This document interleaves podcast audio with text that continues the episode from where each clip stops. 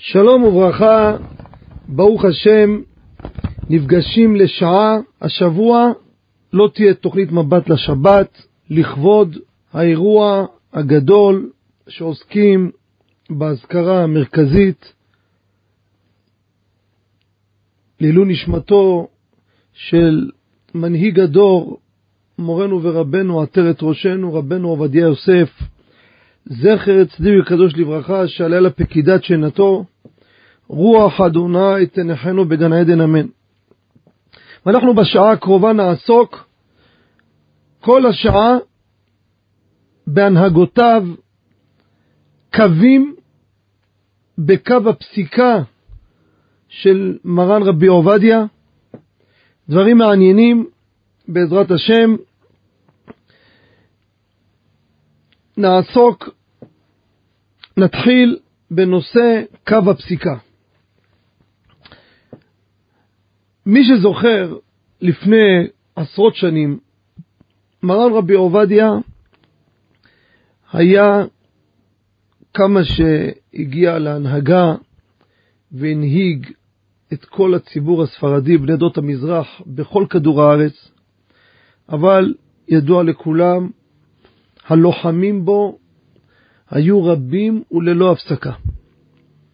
היו נלחמים בו מבית ומחוץ, הייתה התנגדות לקו הפסיקה שלו, ואני רוצה לדבר על נקודה מאוד מאוד חשובה בהשקפה ההלכתית, דברים שברוך השם הגענו למסקנה עוד בחיי מרן רבי עובדיה, במכלול הראיות והעובדות שנקלענו אליהם. הייתה סטיגמה, למי שזוכר, אלו שהיו נגד קו ההלכה של מרן רבי עובדיה, קו הפסיקה שלו, שכל ספריו הם וכן כתב וכן כתב וכן כתב וכן כתב. חידושים לא תראה. פתח את כל הפוסקים, כולם, ספרדים אשכנזים, נראה לי, נראה לעניות דעתי, נראה ככה וככה. אצל מרן רבי עובדיה מביא מקורות, משם מגיע למסקנה ומשם רץ וכן כתב וכן כתב וכן כתב. וזה נתן חלילה וחס פתח למזלזלים, שעוד תוכנת מחשב, שגם כן אתה מחפש ואתה מקבל גם כן הרבה תוצאות. ואנחנו צעירי הצאן שהיינו, אמנם ברוך השם גדלנו באמונת חכמים, שמרן הוא פאר הדור, הוא מנהיג הדור, הוא מנחיל את לימוד ההלכה למעשה, ואני אחזק את הקושייה ואני אומר, ככה השתמשתי בביטוי הזה בכמה מקומות בארץ בשנים האלו, שלא מצאתי, ושנים אני עוסק בספריו של רוענו, מורנו ורבנו, לא מצאתי חידוש שהוא מחדש.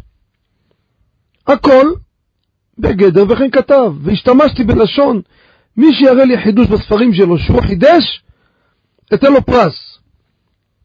ומה פשר הדבר הזה?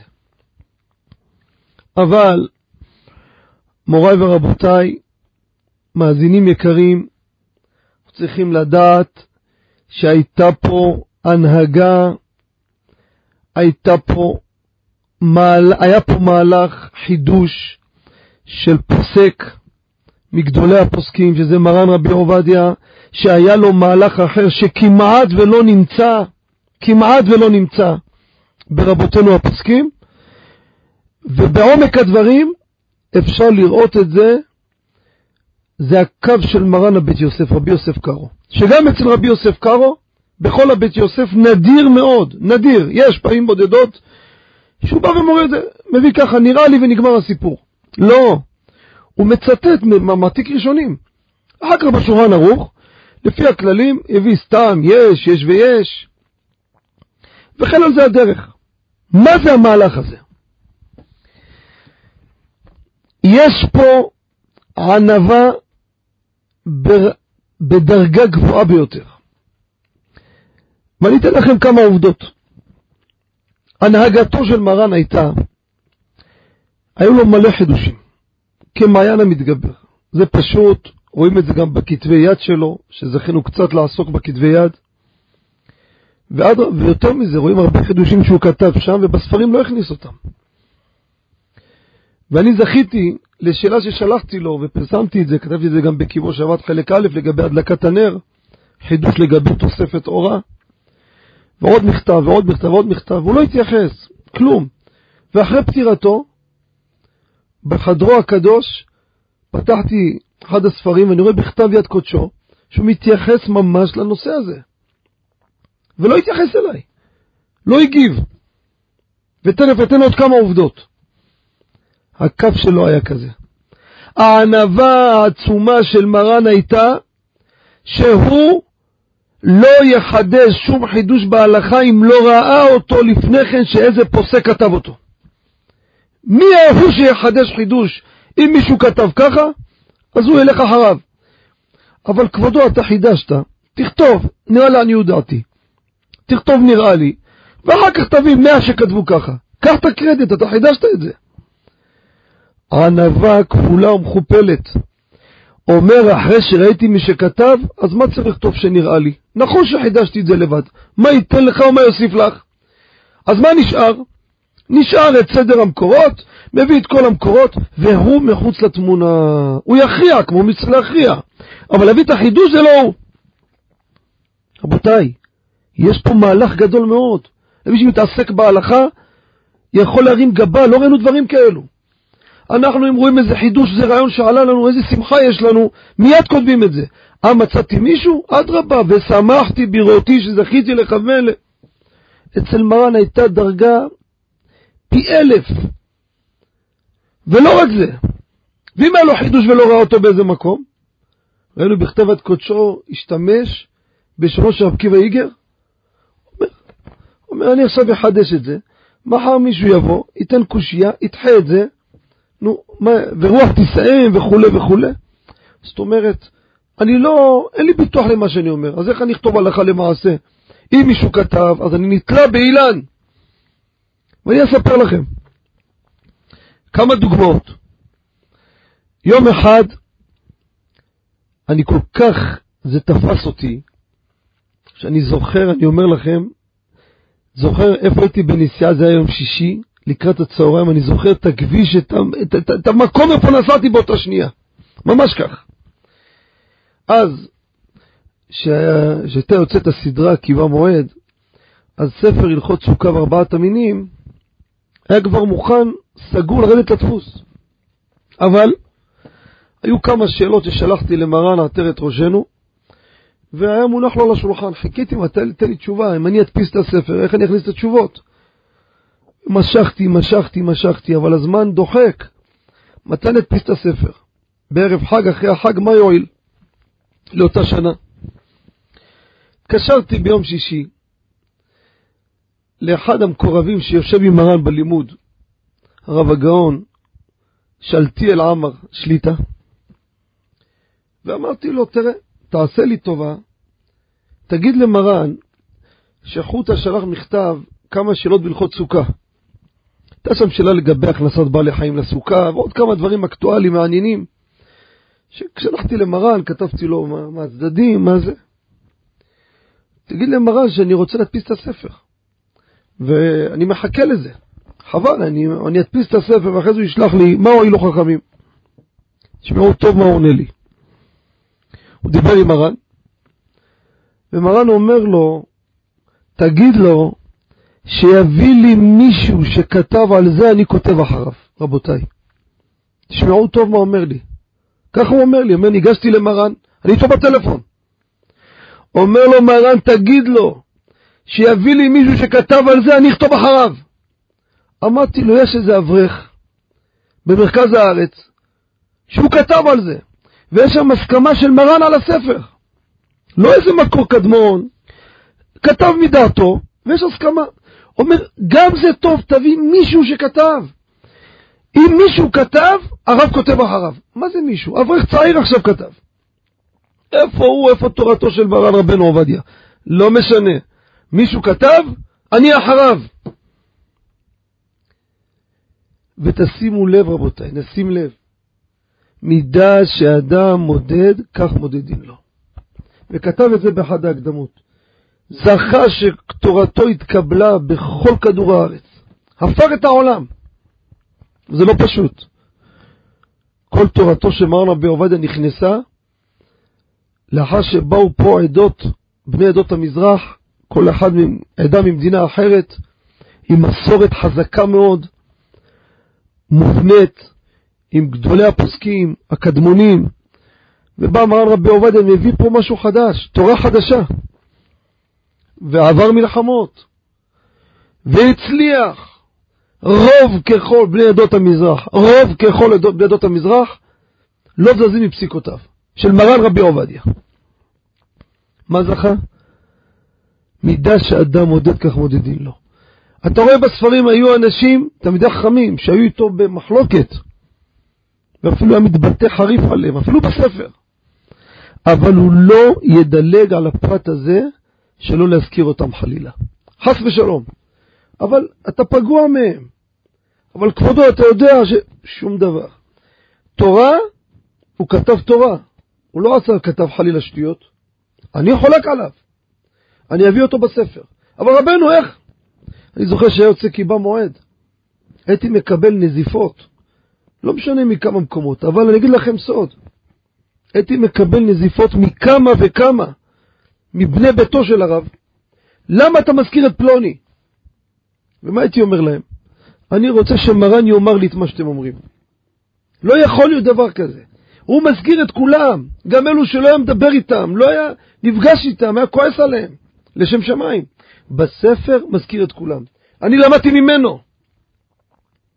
ולא היה, לא היה מה להשיב לי. ומרן עטרת ראשנו המשיך להתייחס למכתבים, שהייתי בא אליו כל שאלה מתייחס ומשיב והכל, וידע שהדברים יוצאים החוצה, והם מופצים גם בזמנו העיתון יום ליום והכל.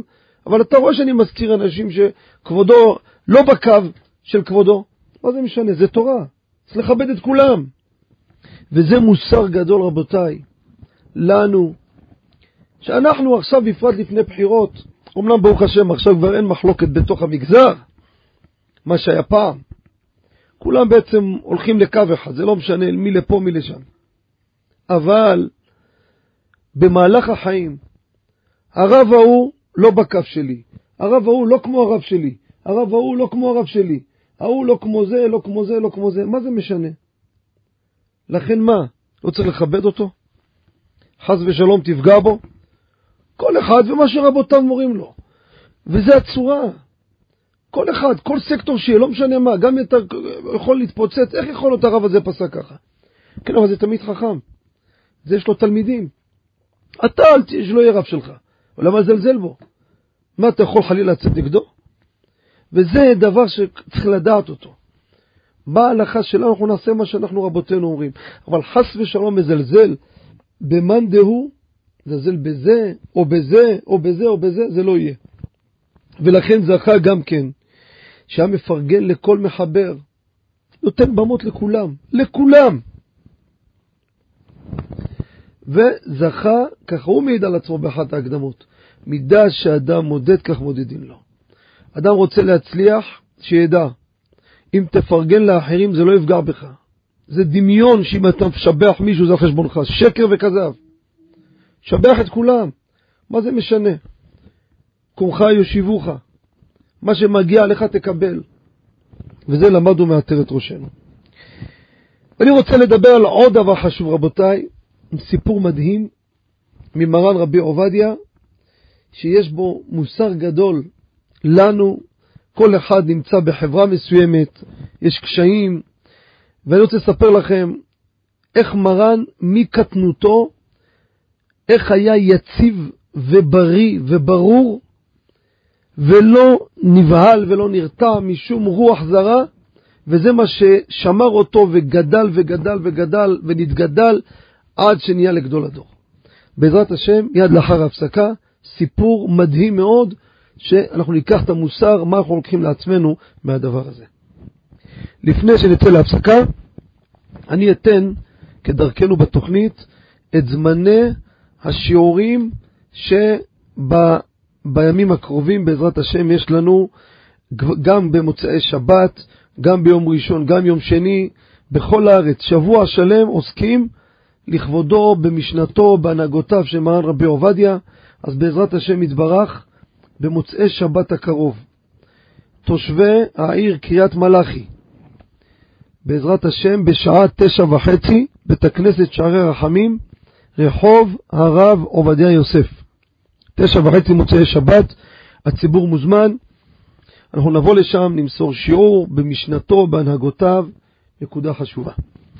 יום ראשון בעזרת השם, תושבי העיר אשקלון, בשעה תשע, בית הכנסת היכל דוד, רחוב שדרות שפירא 62. יום שני, שוב באשקלון, באזור אחר, בשעה שבע בערב, בית הכנסת בנים של מלך, רחוב דבורה הנביאה 12. זה בעזרת השם ביום שני. עכשיו בעזרת השם יום שלישי, אתם יודעים זה בחירות, כל אחד הולך לקיים את מה שמורים לו רבותיו, ושאר היום יישב וילמד, יעסוק בתורה, יש חופש, יום שבתון. אז בעזרת השם אני אפרסם כרגע, לפני שנצא להפסקה, את זמני השיעורים ברחבי הארץ, ציבור מוזמן לשיעור הלכתי, נעסוק בהלכה, דברים מעניינים, אקטואליים. יום שלישי הבא עלינו לטובה, יום הבחירות, בשעה עשר בבוקר, מושב מעגלים, סמוך לנתיבות, הציבור מוזמן, בבית כנסת המרכזי. תושבי אשקלון בשעה 11 ורבע, בית הכנסת דגל מחנה ראובן, רחוב הלוויה 2. לאחר מכן גן יבנה 12 וחצי, בית הכנסת תורה וחסד, צמוד למועצה הדתית. לאחר מכן בעיר גדרה, בשעה אחת וחצי, בית הכנסת סיני, רחוב ויצמן 47. לאחר מכן בשעה שתיים וחצי, בית הכנסת חזון עובדיה במושב בן זכאי, צמוד ליבנה. לאחר מכן בשעה שלוש וחצי, תושבי העיר אשדוד, בית הכנסת אחידה, רחוב יצחק הנשיא 22. לאחר מכן בשעה ארבע וחצי בעיר רחובות, בית הכנסת עולה צפון אפריקה, רחוב גבריאלוב 2. לאחר מכן בעיר רעננה בשעה 6, בית הכנסת תולדות יצחק, רחוב אליעזר יפה 4. לאחר מכן בירושלים עיר הקודש בשעה 8, בית הכנסת חמאווי, רחוב אריה בן אליעזר 17, שכונת גילו. הציבור מוזמן, בעזרת השם, יום הבוחר בתורה ובמשה עבדו. גם בוחרים, מקיימים מצוות רבותינו, כל אחד מה שמורים לו רבותיו. לאחר מכן בוחר בתורה, הולכים לנצל את היום הזה לתורה, למלות את המצברים, ובעזרת השם שנזכה לגאולה השלמה בקרוב, נזכה להנהגה של משיח צדקנו, כל השאר זה בטל במיליארד, אין שום תועלת. רוצים, ביום ההוא יהיה השם אחד ושמו אחד, בקרוב בקרוב אמן. נצא להפסקה, מיד נשוב, נשוב לתוכנית, בבקשה. שבנו מההפסקה, אנחנו עוסקים בתוכנית הזו, במקום תוכנית מבט לשבת, עוסקים כל השעה הזו, קווים במשנתו, בהנהגתו של מרן רבי עובדיה, עסקנו בחלק הראשון, מהלך מאוד מעניין בכל שיטת הפסיקה של מרן רבי עובדיה, וכרגע אני רוצה לנגוע בעוד הנהגה מיוחדת, סיפור שניים, שנבין מה העוצמה של מי שהוא דבק בדרכו ללא שום תזוזות ימינה ושמאלה, בלי להיבהל מהחברה, מהחברים. והסיפור הוא כזה. אני מה שמספר לכם, זה שמעתי את זה, ידיד נפשי תלמיד חכם, שהיה עד לשמוע את הסיפור מבעל המעשה. תשמעו טוב. יש יהודי אחד, מוכר ומפורסם, לא אומר את שמו, יום אחד היה אצל מרן רבי עובדיה, אמר לו מרן, תשמע טוב, יש יהודי אחד, מבוגר, זקן, שהוא גר באזור שכונת שמואל הנביא, אני מאוד מאוד רוצה לראות אותו שיבוא לפה, אני רוצה לדבר איתו. תעשה לי טובה. הלך אותו אחד בשמחה, בריצה, לבית של המבוגר הזה, הזקן, נכנס לביתו, אמר לו, תראה, גדול הדור רוצה לדבר איתך. רוצה מאוד שתבוא אליו הביתה. אומר לו אותו זקן, אין לי כוח, אין לי כוח, אני לא יוצא. חזר למרן, אומר לו רבנו, הוא אומר אין לו כוח. לא תעשה לי טובה, תנסה עוד פעם ועוד פעם, תנסה לשכנע אותו, תגיד לו אותו נוח, תעשה מה שאפשר. הוא מספר, הלך אליו כמה פעמים, כל פעם דחה אותו. יום אחד היה מזג האוויר טוב נעים, בא אליו בבוקר, אמר לו, תראה, הכבישים ריקים, אני עכשיו מרביץ במהירות דרך כביש בר אילן, מגיעים להר נוף, שבע, שמונה דקות נסיעה, חמש דקות אתה יושב עם רבי עובדיה, אני מחזיר אותך הביתה, מה אכפת לך? בוא, מזג האוויר טוב, טיול, תצא קצת. אומר לו, תשמע, שכנעת אותי, נוסעים. מספר אותו אחד, תשמעו טוב, הוא צילם את זה בווידאו. מגיע למרן בבוקר, נכנס, רבנו הוא בא, מרן עצר באמצע האלימות. אמר לו, או, חיכיתי לו. קם, ישב איתו בספה שם בכורסה, יושבים, מה שלומך, איך אתה מרגיש? אתה זוכר שהיינו ביחד בתלמוד תורה בכיתה א', כיתה ב', כיתה ג'? בני ציון. אומר לו, אומר לו, כן, ודאי, אנחנו מאז זוכרים, שמענו על כבודו, בוודאי אנחנו יודעים שלמדנו ביחד בכיתה, אומר לו, ומה עם זה, מה עם זה? אומר, חלקם כבר, חלקם או רובם נפטרו, אבל ודאי אני זוכר, זוכרים, למדנו אצל פלוני ופלוני. אומר לו, מרן, אתה זוכר יום אחד מה עשיתם לי כל הכיתה? אומר לו, לא. תנסה להיזכר. ההוא, בינתיים, ספר ההוא שהביא אותו, שזה צובט לו במכנסיים ברגל. הוא לא, תראה, אני יודע מה הוא מתכוון, אבל תראה איפה הבאת אותי, מה אני אעשה עכשיו? הוא אומר לו, אתה זוכר? זוכר? והוא מתחמק. אמרו לו, מרן, אני אזכיר לך. היינו בכיתה, ויום אחד החלטתם, כל חברי הכיתה, עושים ביחד בהפסקה משחק כדורגל. כל הכיתה אבל. חצי כיתה נגד חצי כיתה. משחק. ואני אמרתי לכם, אני לא רוצה לשחק. אני רוצה ללמוד. בהפסקה אני רוצה ללמוד. ואז קמו כמה מהכיתה, ככה אחראים, עצבנים, יותר המובילים, ואמרו, מה זה הדבר הזה? כל הכיתה והוא ילמד? אנחנו צריכים לחנך אותו. תקשיבו טוב, בהפסקה אנחנו נעשה משחק כדורגל, אבל לא עם כדור.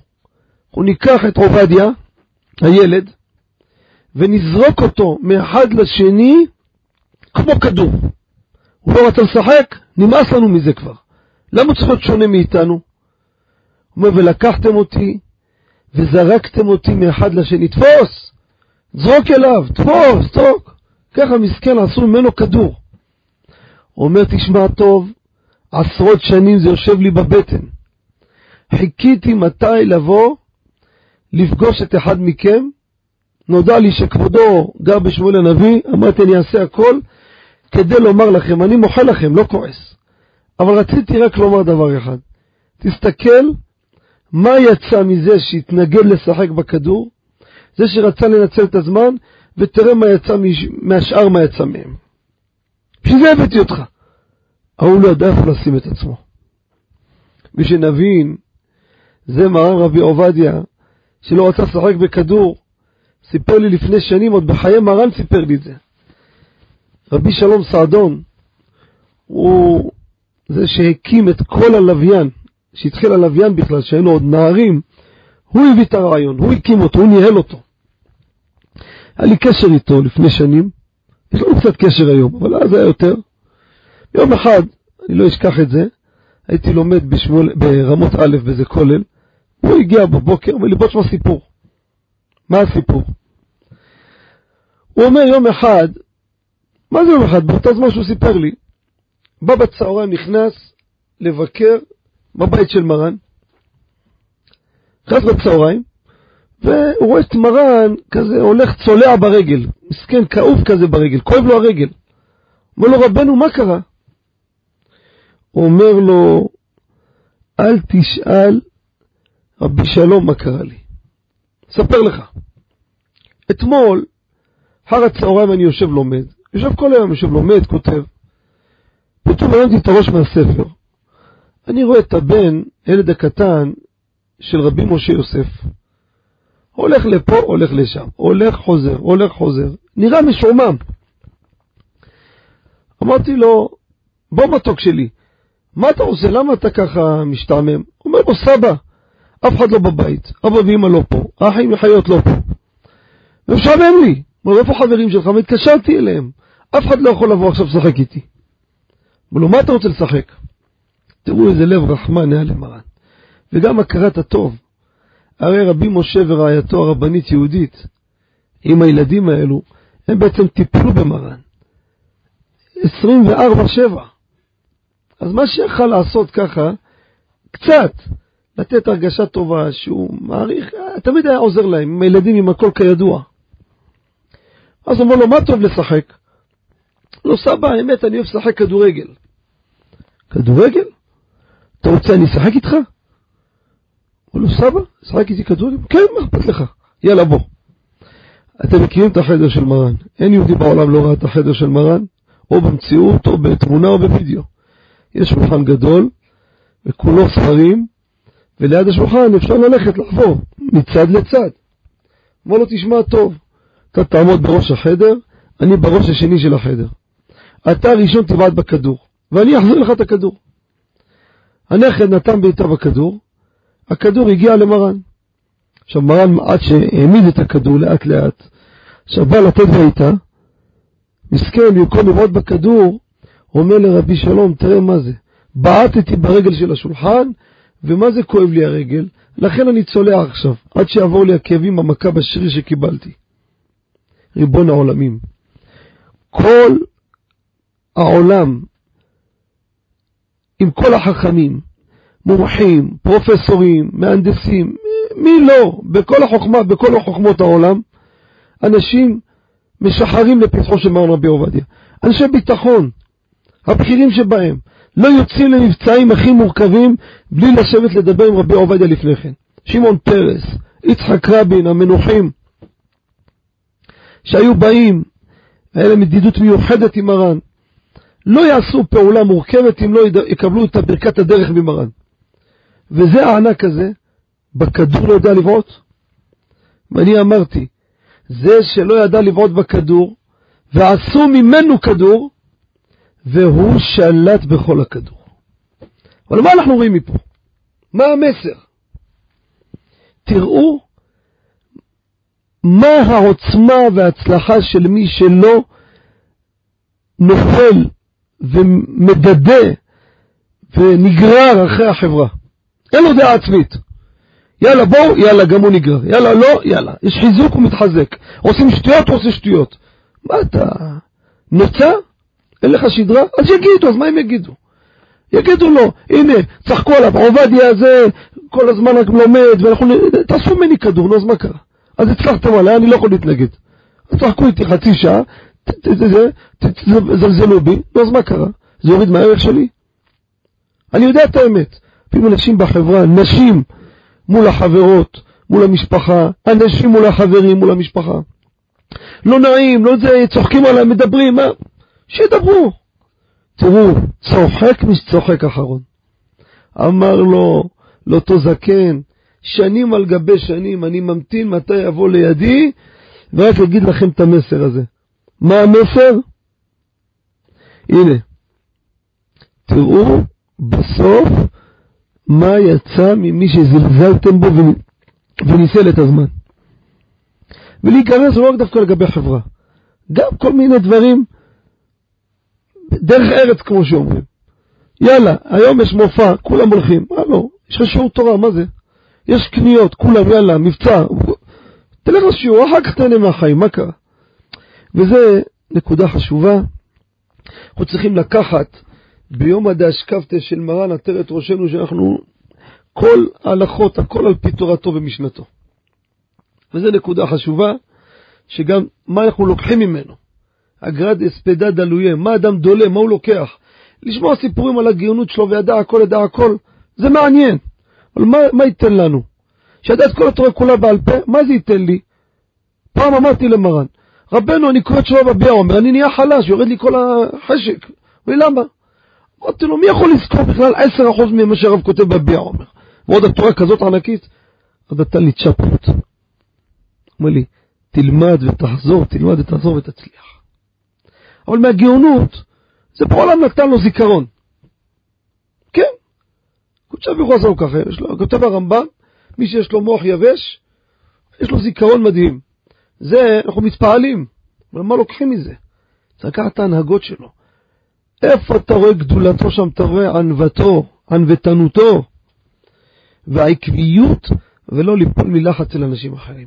אנחנו נצא שוב להפסקה, מיד לאחריה נשוב ונדבר בעוד כמה פרטים חשובים. בבקשה. שבנו מההפסקה, אנחנו נמצאים בחלקה האחרון של התוכנית. במקום מבט לשבת השבוע תהיה עצרת להזכרה למרן עטרת ראשנו, אז מבט לשבת לא תהיה תוכנית השבוע. במקום זה, הנה שעה שלמה אנחנו עוסקים בהנהגתיו, בקווים, במשנתו, בתורתו של מרן רבי עובדיה, ונשאר לנו חלקה האחרון של התוכנית, ניגע בעוד כמה דברים חשובים. אני רוצה לנגוע במעט זמן שנשאר בנושא של דקדוק במצוות. אצל מרן רבי עובדיה, עם כל ההיקף שלו, והעוצמה שלו, והכל, שראית, והיה לו כוחדי תרא, וידע את כל התורה כולה. אבל היה מדקדק, מדקדק במצוות. מה הכוונה מדקדק? ודאי שעושה מצוות. גם דברים שהיה מקום להקל בהם, היה לעצמו מקפיד מאוד. כמה דוגמאות, לא להיכנס להכל, גם בנושא שבת ועוד, אבל יש סיפור אחד שתפס אותי, אני זוכר סיפרתי את זה באחד האזכרות, גם בשנה הראשונה. אחרי שמרן נפטר, תקופה היינו עובדים ככה, אחרי צהריים ובשעות הלילה, בבית של מרן רבי עובדיה. יום אחד ככה, תוך כדי העבודה, עלתה לי שאלה. מיד ניגשתי למשמש בקודש שהיה צמוד למרן עטרת ראשנו, רבי צבי חקק השם ישמרו וחייהו. אמרתי לו, תגיד לי, מה הדבר האחרון שמרן עשה בבית לפני שיצא? מה עשה? התחיל לחשוב, לחשוב, הוא אומר לי, בוא אני אספר לך. כידוע, מרן, הדרדור הרפואי שלו, הבריאותי היה, שתקופה הוא סבל מאוד בגב, הייתה לו בעיה באיזה חוליה, היה ויכוח גדול בין הפרופסורים, עם מה לעשות עם החוליה הזאת, איך לעשות, זה לא משנה. אבל היה עובר איסורים נוראים עם הכאבים בגב. עד כדי כך סיפר לי הגאון רבי משה יוסף, אומר בתקופה הזאת שהיה פה בשבת, היה לראות את מרן ולבכות. מרוב כאבים היה. ככה אמר לי, קופץ כמו תרנגול, מרוב הכאבים שהיו לו. וכדורים לא הרגיעו אותו. ואומר, יחכה למוצאי שבת. לקח כדורים, הכל. אבל, מה היה? שבת האחרונה שכבר היה בבית, הייתה שבת, אמרו לו, רבנו, מיד צריך לנסוע להדסה, שיראו מה קורה, אי אפשר להמשיך ככה. הרב מתייסר מאוד. הזמינו אמבולנס, ויקח את מרן להדסה. אומר מרן, אומר לרב צבי, מה עם סעודה רביעית מלווה מלכה? אומר לו, מה הבעיה? יש אוכל בבית חולים. הרב ילך לבית חולים, ירגיעו אותו, יירגע, ייתנו לזה משהו, איזה זריקה, משהו, ינפוש קצת, ויעשה סעודה רביעית, מה קרה? אומר לו, לא, אני לא לוקח סיכונים. אומר לו, אז אני אקח איתי מפה, הנה רב, אני לוקח שקית עם לחמניות, חלב, וזה, נביא את זה לשם. אומר לו, לא, לא, לא, לא, לא, לא, לא, לא. יערוך שולחנו. אני רוצה עכשיו לעשות סעודה רביעית, רבנו, כל היצורים וכל הכאבים, וגם אמבולנס לקחת את הרב. אומר, לא יצא מהבית עד שיעשה סעודת ממלווה מלכה. ישב, יערוך שולחנו, מרן כותב בסימן ש', ערך שולחן, אכל, מים אחרונים, ברכת המזון, אמר עכשיו יוצאים. ולצערנו כבר לא חזר לביתו ועלה לגנזי מרומים. תראו מה זה הדקדוק, מה זה בכל דבר לא לעשות שום מחלקות ושום ויתורים. הרחמנות שהייתה לו. הגמרא אומרת על עדינו העצני שמנהיג, צד אחד צריך להיות עדין זה אחד צריך להיות קשה. זה צריך פיצול פה. או שאתה עדין או שאתה לא עדין. אומר, יש מקומות שצריך להיות עדין כמו חמאה. יש מקומות שאני צריך להיות תרכיב ברזל. איפה שאתה רואה זקוק מישהו מסכן לאיזה משהו, עגונות היו סיפורים בלי סוף. מי הציל את כל העגונות, אם לא מרן עטרת ראשנו? אדם מסכן, יש לו בעיה, חולה, יש לו קושי, אבל הלכתית יש פה בעיה, יש פה בעיה, מה עושים? הוא לא ילך לישון ימים ולילות עד שיביא לו פתרון. אין לנו הרבה זמן, אבל אני אשתדל לעשות את זה מהר. סיפרתי את זה לפני שמונה, תשע שנים עוד, שמרן נפטר, ונחזור על הסיפור, אלו שלא שמעו. הייתה לי בקשה לעשות חופה למישהו, בקצרה אני מספר. חקרתי, חקרתי, נודע לי שבכלל הוא נשוי. אז למה אתה רוצה חופה? הוא אומר, תראה, אני התחתנתי ברבנות עם אשתי, אמרנו, למה נחיה באיסור? זוג לא דתיים, אבל יש להם נשמה טהורה. עכשיו, ברוך השם, יש לנו כסף, נעשה באולם. אז מה אתה רוצה ממני? תעשה לי חופה. תלך איזה חופה? אתה נשוי. אני מוכן לעשות לך שבע ברכות על עץ אדמה שהכל בורא פרי אדמה, בורא עצי פסמים, ותעשה מה שאתה רוצה. אתה תקשיב, יגידו, זה פורים. תשאל את הדודים שלך אם זה לא מצחיק. פנה אליהם, אמרו לו, אתה נורמלי? מי עושה דברים כאלו? עץ אדמה שהכל. חזר אליי, אומר לי, לא, לא, לא, לא, סליחה, טעיתי. מה עושים עכשיו? מה עושים? אמרתי לו, יש לי איזה רעיון, תן לי לדבר עם גדול הדור, אם אני אסכים פתרנו את הבעיה. מה הרעיון שלי עלה? על פי תשובה בהיחווה דעת של מרן רבי עובדיה, חשבתי לבוא לחופה, לקחת מיקרופון ולעשות ככה, שימו לב, ברוך אתה המוני, מוני, אני מוזיז את המיקרופון, לא ישמעו, ואז אני חוזר, בורא פרי הגפן, השקט שלנו מצטער ועשה לנו את הארוסות ואת הנשואות, ייתן לנו את הארוסות וייתן לנו את הנשואות וכו' וכו'. והציבור, אני לא אומר שם השם. והם יענו אמן, הנה עשיתי לו חופה. מה עושים? הלכתי למרן, אומר, מה? אתה תכשיל אנשים באמן יתומה? לא יקום דבר כזה. חזרתי אליו, אמרתי לו, מצטער, אין לי פתרון. גדול הדור לא מסכים, אני לא עושה את זה. אז נלך למישהו אחר? תעשה מה שאתה רוצה. תלך למישהו אחר. בסדר. חזר אליי, תשמעו טוב, זה היה יום לפני החופה שלו. אומר לי, תגיד לי, מה עושים? אין לי פתרון. אני הלכתי, התחתנתי בעוונות לא להיות בעבירה, עכשיו אני תקוע? אמרתי לו, חכה, יש לי, יש לי רעיון. התקשרתי מהר לבית של מרן, אמרתי, דחוף אני רוצה לבוא. אז רב צבי חקק היה בארצות הברית, לא הייתה קבלת קהל, התקשרתי לפלאפון של רבי יצחק גדניאן. אמרתי לו, תשמע, זה דחוף. אתה נמצא עם מרן, תיגש למרן, תגיד לו, חוטה שואל, זה החתן הזה שהרב לא הסכים עם הפתרון, חוטה אומר שהחתן בצער, שהרב יביא פתרון. הפלתי את הכדור על מרן. ניגש למרן, אומר לו, מה עושים הרב? הרב אמר לו, זה אסור, זה אסור, מה עושים? אומר, אה, עכשיו הפתרון אצלו, חתן בצער, יהודי בצער, צריך למצוא פתרון. אומר לי, חכה. הרב חושב, חושב, חושב, חושב, אמר לו, תשמע, תגיד לו שיעשה ככה. יביא חתן וכלה שהם התחתנו יום-יומיים, בתוך שבעת ימי המשתה, יביא אותם לאולם, ישבו יאכלו, ישתו שם, יעמדו בצד, והוא שעושה שבע ברכות, יכוון על החתן והכלה, לא על זה שבחופה שבעצם חתונה דמה. וזה גם חידוש, זו הוראת שעה. לספרדים אי אפשר שבע ברכות לא בבית חתנים, אבל צורך גדול, נקל בזה. תראו איזה פתרון יצירתי הביא. מאיפה זה בא? מהלב החם הזה, מהרחמנות, מהאכפתיות, מהדאגה של מנהיג לכל העם. יש פה יהודי אחד שעשה פה מעשה טוב והוא נתקע, נהפוך את העולם, נביא לו פתרון. והצליח, תמיד היה מביא פתרון. תמיד הביא פתרון. זה, רבותיי, זכינו, ותורתו לא רק בחייו, אני אמרתי וזה אמיתי, תורתו התרחבה ונתפסה ומתבדרת בכל רחבי העולם הרבה יותר מאשר בחייו. לאחר פטירתו, יותר מאשר בחייו. בוודאי שעוסקים בתורתו, רבותיי.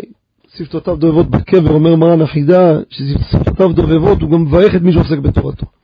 בעזרת השם, כל אחד יעסוק בתורתו. אשרינו שזכינו, אנחנו, הדור הזה, זכינו למנהיג כזה עצום, שעדיין אנחנו חיים בהנהגות שלו, בפסקים שלו. יהי רצון שיעמוד מליץ טוב בעד כל המאזינים, בעד כל עמו ישראל, בכל מקום שהם. שיזעק תחת כיסא הכבוד, שקודשי ברוך הוא ישלח לנו משיח צדקנו בקרוב, ותזכו לשנים רבות, שיעמוד מליץ טוב, בעזרת השם נזכה לגאולה שלמה במהרה ממש, נזכה לשמוע שופרו של משיח ותחיית המתים, נזכה לראות את מרן עטרת ראשנו בתפארתו והודו, ושיהיה לכולם שבת שלום ובשורות טובות.